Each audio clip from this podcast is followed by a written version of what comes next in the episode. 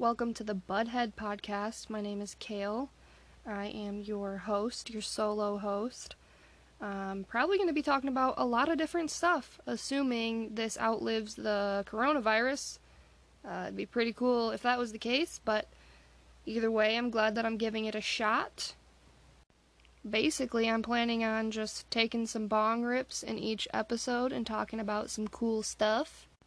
Today's short episode is going to be on fungi. Just a tiny little peek into the world of fungi. I am not an expert, I'm not a mycologist. I'm uh, a fan of fungi.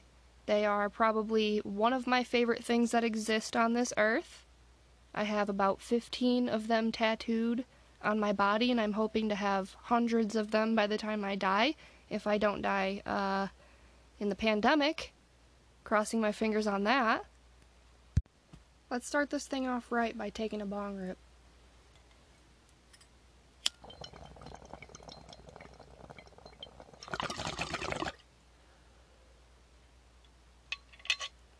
Hell yeah. So, a little fun fact about fungi is that there are more species of fungi, bacteria, protozoa in a single scoop of soil than there are species of plants, invertebrate animals in North America. Which is fucking wild. Think about it. Think about the amount of plants, and invertebrates in this country, and then try to imagine that there are more fungi, bacteria, and protozoa in a scoop of soil than in the whole entire North America. That's wild. That's wild to me. So basically, fungi are the recyclers of the planet. They break down large organic molecules and turn them into smaller molecules that are able to nourish other life forms. And they have a symbiotic relationship with the organisms around them, which is pretty sick. They pretty much feed the community, and the community feeds them. Uh, from what I know, they interact with animals and plants. Trees often have mutualistic relationships with fungi. I think that's really cool. It's like a network, like a web. You can think of it almost like the internet. Um, that's the best way to describe it. It's a like network of mycelium that interacts with the environment all around. And that's badass. So, fungi have a symbiotic relationship with organisms around them. That's pretty sick.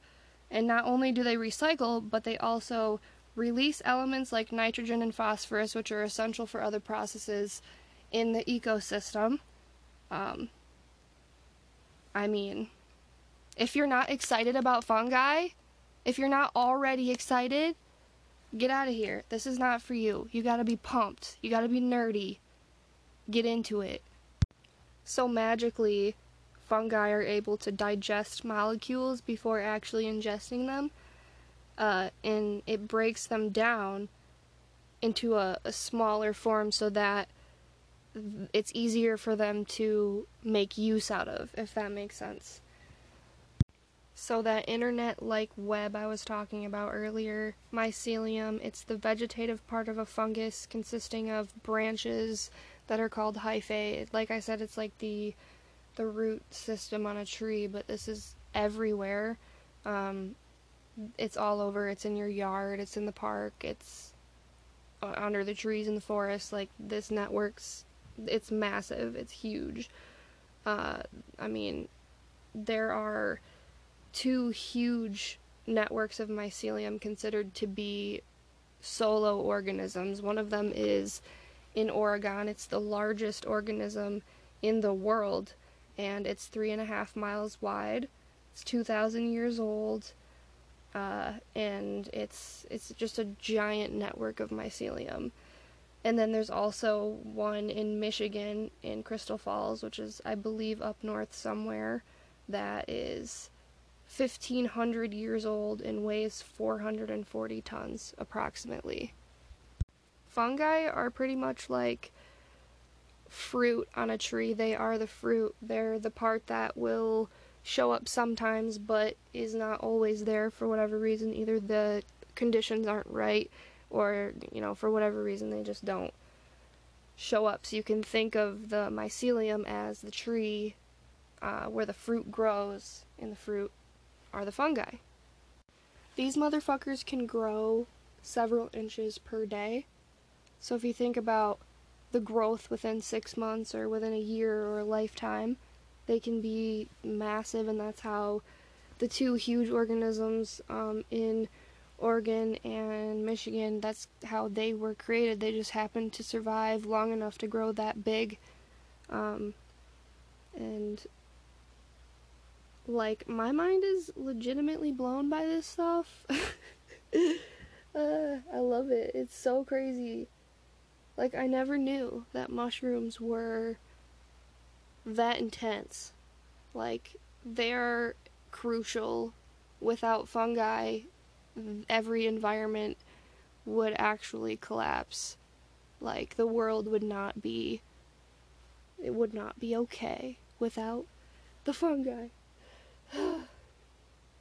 so, let me know what you think about this. Um, DM me, whatever. I'm assuming just my friends are going to listen to this episode, so it's kind of quick, kind of informal, just sort of a little tester thing. Um, try not to take myself too seriously. Uh, I noticed while I was playing back some of this audio that there might be gaps between segments. I apologize for that, but um, yeah, I don't know how to fix it, so I'm just gonna leave that and then, you know, cross my fingers that eventually I'll figure it out. this was fun. I got pretty high. It's gonna be hard to maintain, uh, like 15 20 minute solo conversations while I'm smoking weed. Originally, it was supposed to be me and another person, and because of this whole pandemic thing, um, she gave me the okay to do it on my own, so not what I was expecting, but I'm pretty excited. I finally have taken the leap, and thank you for listening. I appreciate it. I hope that you enjoyed this. I definitely plan on doing some other type of stuff in the future. I have legitimately been thinking about making an episode on King of the Hill conspiracies for over a year now, so I think I might do that next. Uh, let me know if you have any ideas. I want to talk about cool stuff, and I'm definitely going to teach y'all about fungi again in the future. Thank you so much for listening. I love you so much. Go get high, baby girl.